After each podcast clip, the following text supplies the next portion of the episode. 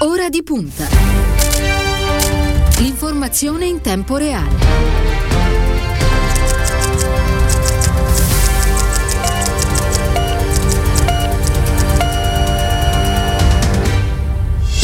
Venerdì 2 luglio, buon pomeriggio e ben trovati all'ascolto da parte di Cristiano Bucchi. Un saluto alla squadra di Ora di Punta, vale a dire Elenia Daniello alla parte tecnica, Silvio Garbini allo streaming. Buon pomeriggio e bentornati ai nostri microfoni alla vice ministra degli esteri e della cooperazione internazionale, l'onorevole Marina Sereni. Ben trovata.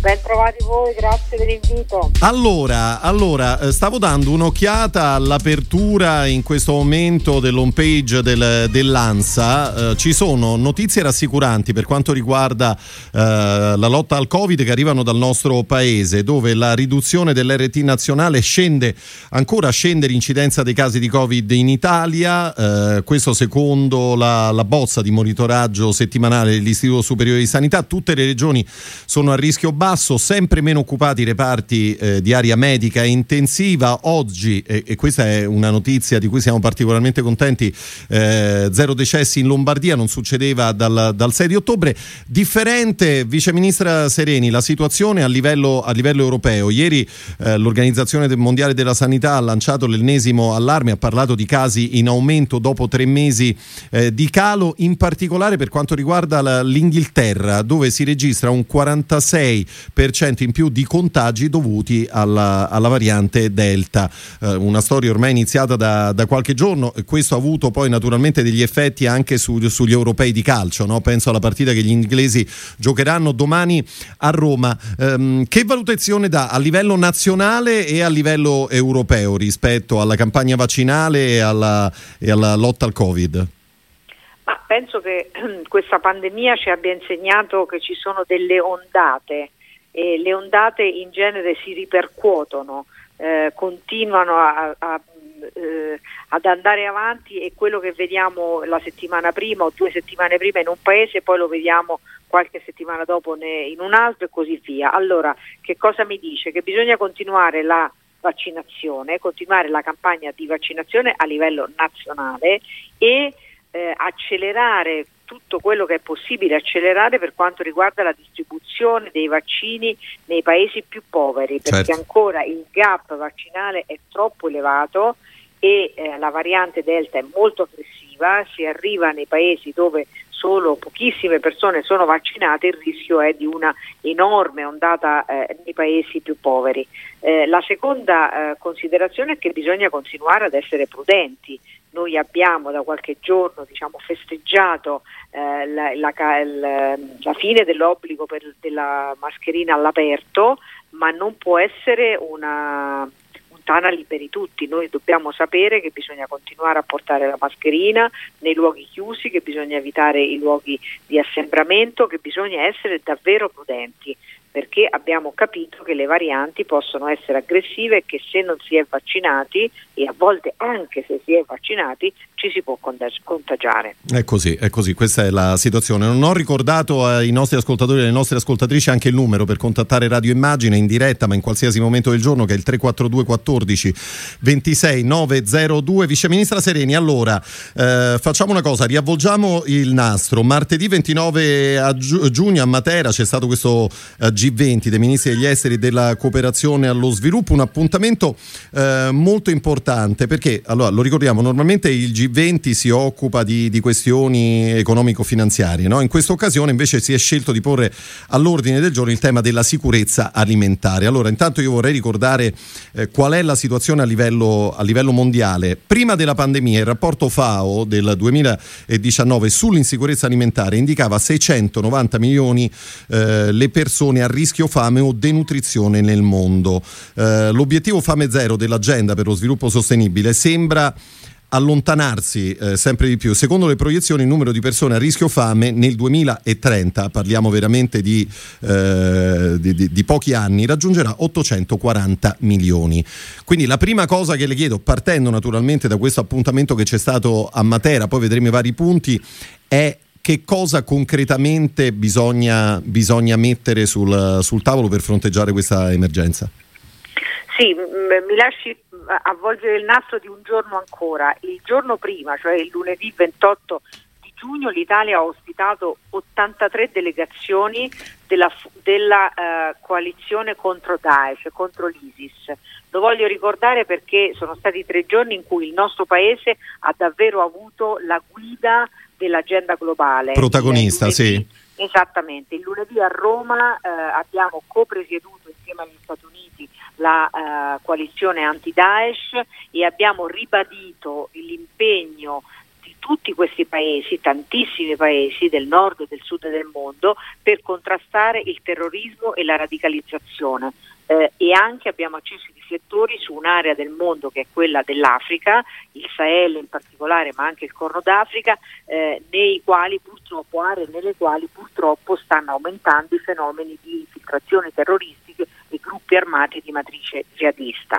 Poi siamo andati a Matera, una parte di quei ministri sono venuti a Matera, il G20 ma anche i paesi eh, invitati al G20 quindi alcuni della sponda sud del Mediterraneo, oltre che altri paesi tradizionalmente invitati come la Spagna, e abbiamo discusso non solo di politica estera, c'è stata una parte eh, solo dedicata ai ministri degli esteri e poi una lunga sessione con i ministri dello sviluppo. Era la prima volta nella storia del G20 che succede una cosa del genere, cioè per la prima volta il G20 ha incluso i ministri dello sviluppo e eh, se devo dire eh, l'impatto di questa discussione che noi abbiamo avuto, io mi aspetto che anche altre presidenze il prossimo anno toccherà all'Indonesia possano ripetere questa esperienza certo. perché è stata un'esperienza molto produttiva. La sicurezza alimentare non è eh, altra cosa dalla lotta del, al Covid, cioè noi potevamo fare un errore, ecco la comunità internazionale poteva fare un errore, cioè dire l'emergenza eh, del multilateralismo di questa fase è la lotta al Covid. E ovviamente questo c'è, c'è perché il Covid non è ancora sconfitto e perché dobbiamo fare ancora molto, ma noi abbiamo voluto accendere i riflettori sulla sicurezza alimentare, non solo perché l'Italia ha una tradizione perché ospitiamo le tre agenzie delle Nazioni Unite del Polo Romano, la FAO, l'IFAD e eh, il eh, WFP che sono quelle del polo appunto alimentare, agricolo e dell'emergenza umanitaria in campo eh, alimentare, ma anche perché noi abbiamo una storia nella nostra cooperazione proprio eh, che mette al centro questo tema, anche per, per le ragioni che lei ha detto, perché l'impatto della pandemia piano sociale ed economico ha allontanato ancora di più eh, il raggiungimento dell'obiettivo 2 dell'Agenda 2030, cioè cibo per tutti. Eh, noi abbiamo milioni di persone che per causa del Covid, a causa dei conflitti, a causa dei cambiamenti climatici, ahimè, eh, sono in condizioni di fame, di malnutrizione e questo significa che noi dobbiamo chiamare la comunità internazionale, questa è la dichiarazione di Matera che resta eh, agli atti che va nelle mani dei leader eh, in ottobre, noi abbiamo chiamato la comunità internazionale a mantenere la sicurezza alimentare tra le sue priorità e a far partire nuovi progetti. In particolare noi abbiamo lanciato insieme alla FAO la Food Coalition che è una piattaforma in cui possono partecipare devono partecipare oltre agli stati anche le università, la società civile, le associazioni professionali, eh, il mondo eh, diciamo variamente inteso della società civile per poter fare una grande alleanza e rilanciare l'impegno economico, finanziario. Vice Ministra Sereni, si fermi qua, no, sì. perché su questo io le volevo chiedere poi una cosa in particolare, perché vorrei tentare di dare sì. quante più informazioni sì. possibili, no? Allora, ehm, mi dice quali sono gli aspetti innovativi della Food Coalition? Qua si parla veramente di qualcosa di, eh, di nuovo, no? Allora, intanto gli obiettivi di breve e medio termine che possono secondo lei essere raggiunti oggi quali sono? Ma eh, noi abbiamo imparato delle lezioni dal Covid, per esempio abbiamo imparato che eh, c- c'è stata un'interruzione delle catene di approvvigionamento, per esempio abbiamo visto che eh, chiudendo le frontiere e, e impedendo alle persone di muoversi è stato più difficile spostare la manodopera sì. e ci sono state delle colture che hanno sofferto di questo perché c'è una manodopera stagionale che si muove da un posto all'altro. Per esempio abbiamo visto che soprattutto per i paesi che non sono autosufficienti avere delle catene di approvvigionamento troppo lunghe eh, ha creato delle, delle, delle, forti mancanze di, eh, di cibo. Allora tutto questo che cosa ci ha, ci ha, spinto a pensare una cosa, la Food Coalition è un po' questa, un luogo in cui scambiare le buone pratiche, cioè abbiamo visto che cosa è successo con la crisi e abbiamo visto anche come abbiamo cercato di rispondere, ci sono state delle buone pratiche che ci hanno aiutato, ci sono, ci sono degli esempi eh, nostri, nelle nostre politiche dei sistemi alimentari che sono, possono essere esportate? E abbiamo pensato che non fosse sufficiente la cooperazione tra i governi, ma che bisognasse coinvolgere tutti i pezzi del sistema, no? quindi le università che sono il luogo della ricerca, ma anche le associazioni agricole. Vi faccio un esempio, la Coldiretti insieme alle associazioni agricole americane e insieme ad alcune associazioni del, dell'Africa, in particolar modo del Ghana, mi pare di ricordare, sta promuovendo un lavoro sulle reti dei piccoli, eh, delle fam- family farmers, no? cioè i piccoli coltivatori che possono essere dei soggetti eh, che organizzano dei mercati. Noi questa esperienza ce l'abbiamo nel nostro paese, no? i mercati a chilometro zero, e possiamo esportare questa esperienza collegandoci ad altri paesi, ad altre realtà. Lo stesso vale per lo spreco alimentare.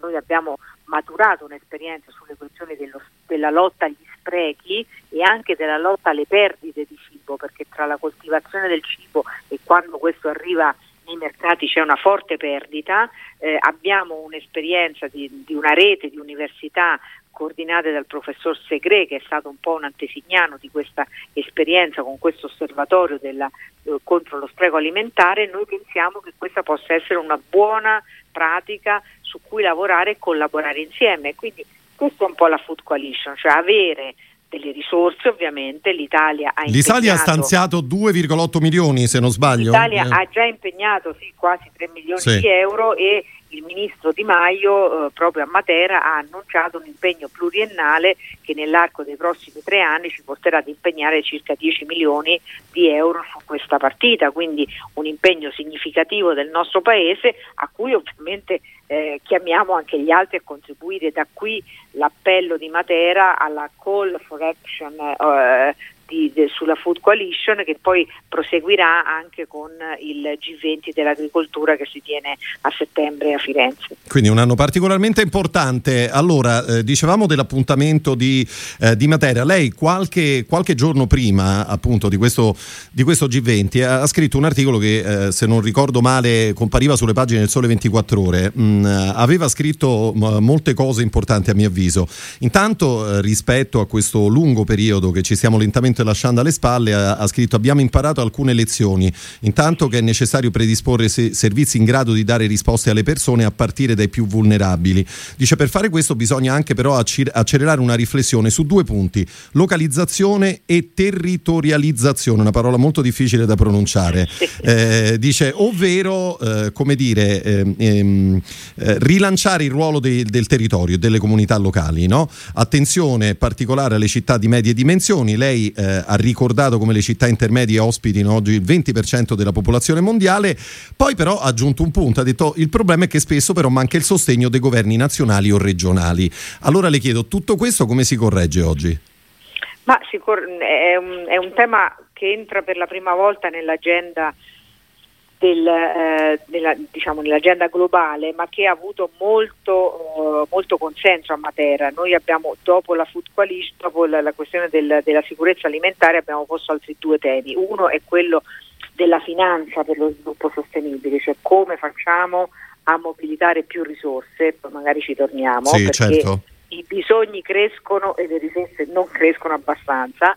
Secondo, come facciamo a valorizzare il ruolo delle città città, in particolar modo delle città intermedie, nella risposta agli effetti della pandemia. Noi abbiamo già visto eh, concretamente che, che, cosa è successo nella nostra vicenda anche italiana, che cosa abbiamo visto? Che i cittadini hanno avuto bisogno di nuovi servizi, eh, di più eh, servizi e le città nei paesi ricchi, eh, secondo appunto i calcoli che fa eh, l'Ocse, hanno, sono state gli, gli attori che hanno speso il 60% delle risorse disponibili, quindi dalle città è venuta una prima risposta no? in termini di servizi alle persone, servizi alle famiglie, servizi agli anziani, alle comunità, dire, la risposta sanitaria, la risposta sociale e così via.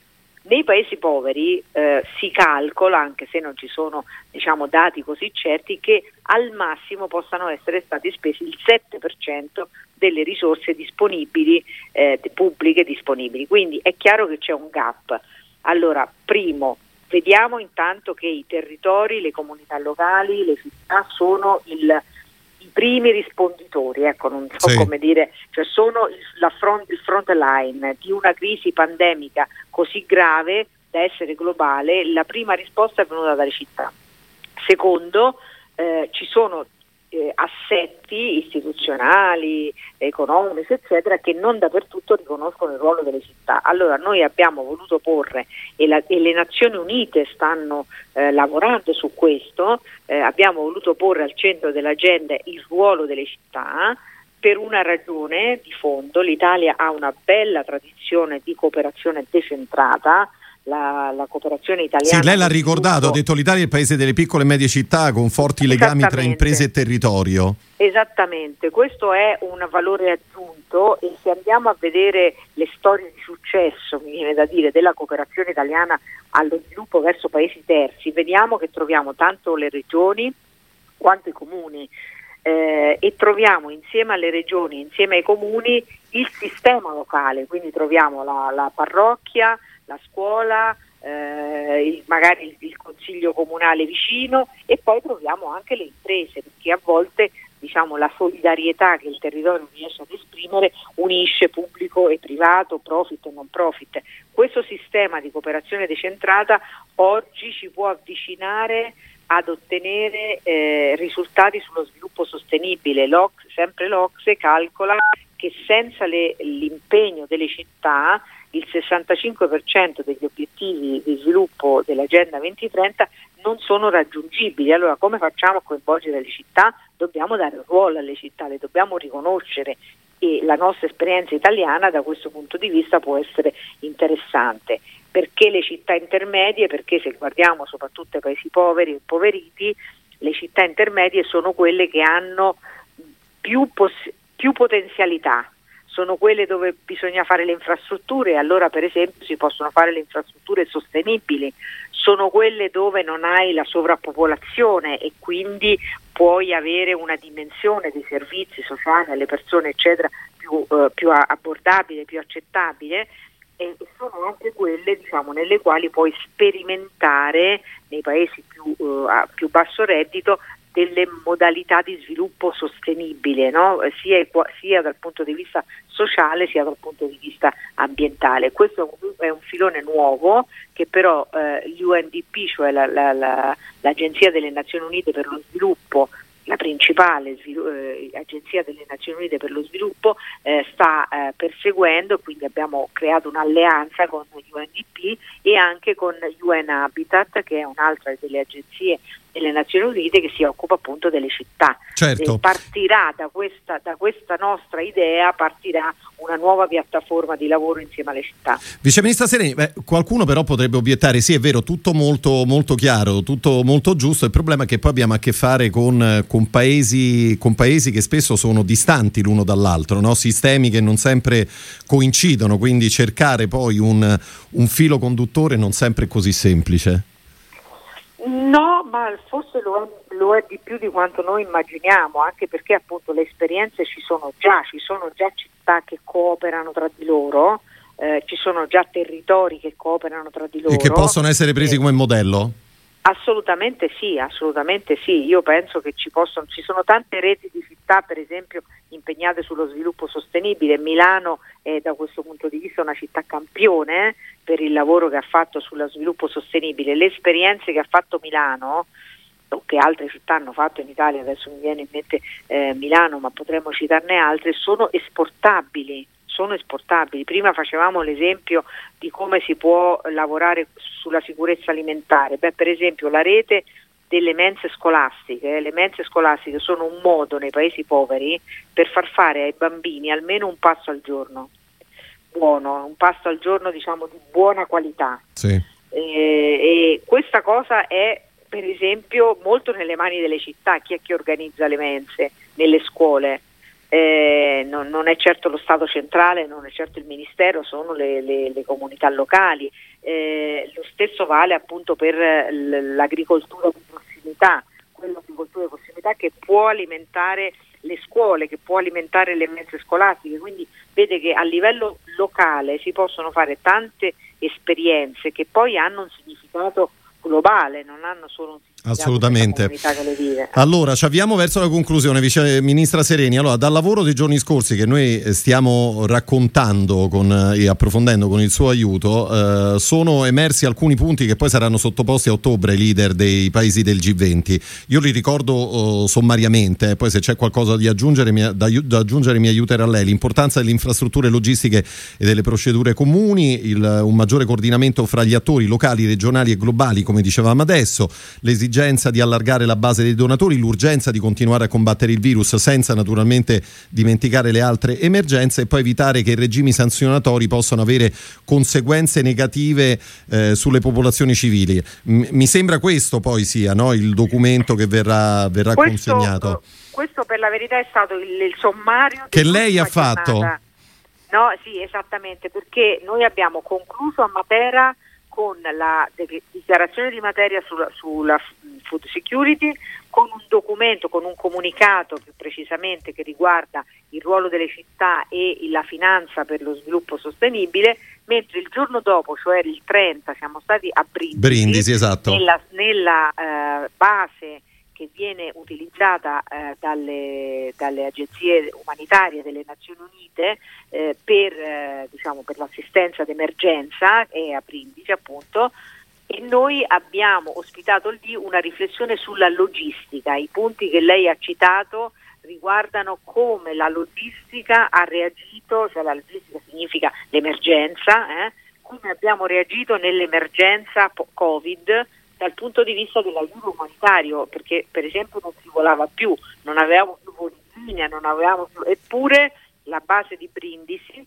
ha eh, saputo organizzare molti voli umanitari, è stata fondamentale per poter trasferire, lo è ancora adesso, eh, il 30 è partito un volo umanitario per il Mozambico, stiamo preparando un altro volo eh, umanitario eh, per, eh, per, altri, abbiamo fatto il volo umanitario per il Nepal, abbiamo fatto il volo umanitario per l'India, in questi giorni eh, quindi tutto il materiale emer- di emergenza che noi riusciamo a raccogliere viene eh, stoccato in questa base e viene mandato via via che ci sono esigenze. In questa visita di, di Brindisi abbiamo avuto anche la presenza di, eh, del capo del World Food Program, che è l'agenzia principale delle Nazioni Unite impegnata qui, e anche del commissario Lenarcic, che è quello del, per l'Europa che si occupa di emergenza, perché noi speriamo che eh, l'Europa e le Nazioni Unite possano ulteriormente rafforzare il ruolo della base eh, di Brindisi e questo mi pare che sia l'esito diciamo, finale della, della, giornata del G20 molto utile. Particolarmente importante. Senta Vice Ministra Sireni, abbiamo iniziato quest'oggi dal, dal, Covid e vorrei con il suo aiuto tornare per eh, concludere su, sul Covid perché ieri l'inviato speciale dell'Unione Africana incaricato di guidare eh, gli sforzi per procurare i vaccini Covid-19 si chiama Strive Massiwa, spero di pronunciare correttamente il nome, ha um, in qualche modo attaccato l'Europa, eh, mentre l'Africa lotta per contrastare la, la, terza ondata di infezione, ha detto non una dose, non una fiala, ha lasciato uno stabilimento europeo per l'Africa, eh, ha detto Massiva puntando il dito anche contro, io leggo, il programma globale per la distribuzione dei vaccini ai paesi a basso e medio reddito eh, COVAX. Dice se i leader africani lo avessero saputo avremmo potuto agire in modo molto diverso, ha detto ai giornalisti, i vaccini stanno arrivando troppo lentamente rispetto a quella che è oggi la situazione nel nostro paese paese. Secondo lei eh, su questo che cosa si può fare di più oggi?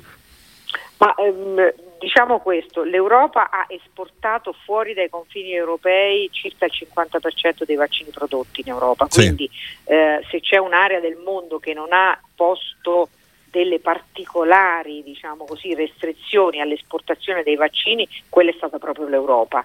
Naturalmente i paesi africani hanno ragione su un punto, il meccanismo della COVAX Facility che è un buon meccanismo perché ha già trasferito più di 100 milioni di dosi e eh, diciamo, sta trasferendo tanti milioni di dosi a, a, grandi, a, a molti paesi, però non sta andando bene quanto, velocemente quanto sarebbe necessario.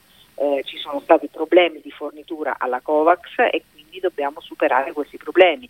L'Italia, come eh, si sa, non solo ha contribuito con 380 milioni alla eh, COVAX Facility, ma ha anche dato la disponibilità a donare 15 milioni di dosi in eccesso diciamo, nel momento in cui eh, la nostra campagna sta procedendo, noi siamo pronti a destinare fisicamente una parte delle nostre dosi ad altri paesi, quindi bisogna accelerare, hanno ragione eh, gli amici africani, in Africa c'è una situazione eh, di crescita del contagio, la variante Delta è molto insidiosa e noi dobbiamo fare di più per l'Africa proprio perché fino a quando non abbiamo fermato eh, il, il, il progredire del contagio possono svilupparsi nuove varianti e questo rende diciamo, ancora più difficile eh, garantire la, tutelare la salute di tutti quanti noi, quindi è molto importante accelerare verso l'Africa. Certo.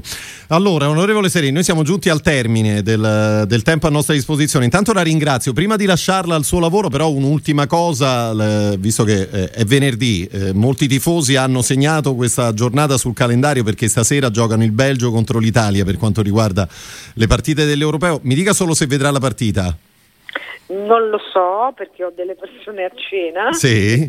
Vabbè, magari l'Italia in sottofondo, no? Esatto, probabile che andrà a finire così, magari, le, magari senza tanto volume, ma sì, è, è, molto probabile che andrà a finire. Perfetto, lo ricordo, era la vice ministra degli esteri e della cooperazione internazionale Marina Sereni, grazie per essere stata con noi, buon lavoro, a presto. Grazie a voi, buon Arrivederci lavoro. e grazie, noi ci fermiamo per pochi istanti e torneremo da voi proprio per parlare di questi europei di calcio, partendo naturalmente dalla partita in programma questa sera a Monaco alle ore 21 tra Belgio e Italia.